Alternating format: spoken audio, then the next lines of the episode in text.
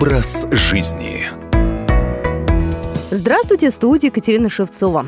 В выходные диетологи опубликовали очередной список вредных продуктов. Кто-то придерживается правильного питания, кто-то нет, но я в любом случае расскажу вам о том, что же действительно есть не нужно. Существуют продукты питания, которые нужно полностью исключить из рациона. Это означает, что их никогда нельзя употреблять, потому что они не только не полезны, но и могут оказать вредное воздействие в среднесрочной и долгосрочной перспективе. Итак, начнем. Рафинированная мука. Очень просто заменить рафинированную муку на цельнозерновую, благодаря чему мы станем здоровее и будем чувствовать себя лучше. Хлопья, паста, рис, хлеб, выпечка, киноа – все это можно есть, если это цельнозерновые продукты. Как считают диетологи, в процессе переработки зерновых культур отправляются в отходы клетчатка и другие питательные вещества. Кроме того, рафинированные продукты имеют высокий гликемический индекс, поэтому они менее питательны. Стоит отказаться от низкокалорийных продуктов – лайт, зеро, без сахара. Существует много причин, почему не стоит употреблять продукты, на этикетке которых есть надпись «низкокалорийный». Обычно в всех продуктах, на этикетках которых написано, что они без сахара, обычно есть жир. В тех, где мало жира, есть сахар. И в большинстве случаев они остаются весьма калорийными, даже несмотря на то, что в них действительно меньше калорий, чем обычных продуктов. Колбасные изделия – это еще одна группа пищевых продуктов, которые следует исключить из рациона.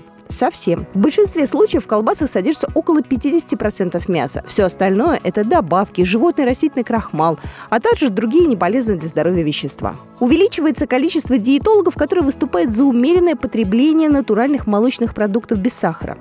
Действительно, недавнее исследование Канадского университета Макмастера, в котором приняли участие 130 тысяч человек из 21 страны, показывает, что потребление натуральных молочных продуктов в три раза в день связано с более низкими показателями сердечно-сосудистых заболеваний и уровнем смертности. Продукты глубокой переработки, выпечка, снеки, безалкогольные напитки, полуфабрикаты – все это продукты глубокой переработки, которые содержат, как правило, большое количество сахара, трансжиров, соли и добавок. Их никогда не следует употреблять даже в умеренных количествах. Кроме того, к этим продуктам относятся печенье для завтрака и хлопья, а также такие якобы полезные перекусы, как зерновые или энергетические батончики. Ну и недавно Всемирная организация здравоохранения включила колбасы, гамбургеры и другое переработанное мясо в группу, внимание, агентов, вызывающих рак у людей. Поэтому лучше полностью отказаться от их употребления. Кроме того, организация классифицировала красное мясо как вероятно канцерогенное для людей. Это группа 2А. Поэтому диетологи рекомендуют максимально ограничить его потребление и есть его не чаще одного раза в неделю. Образ жизни.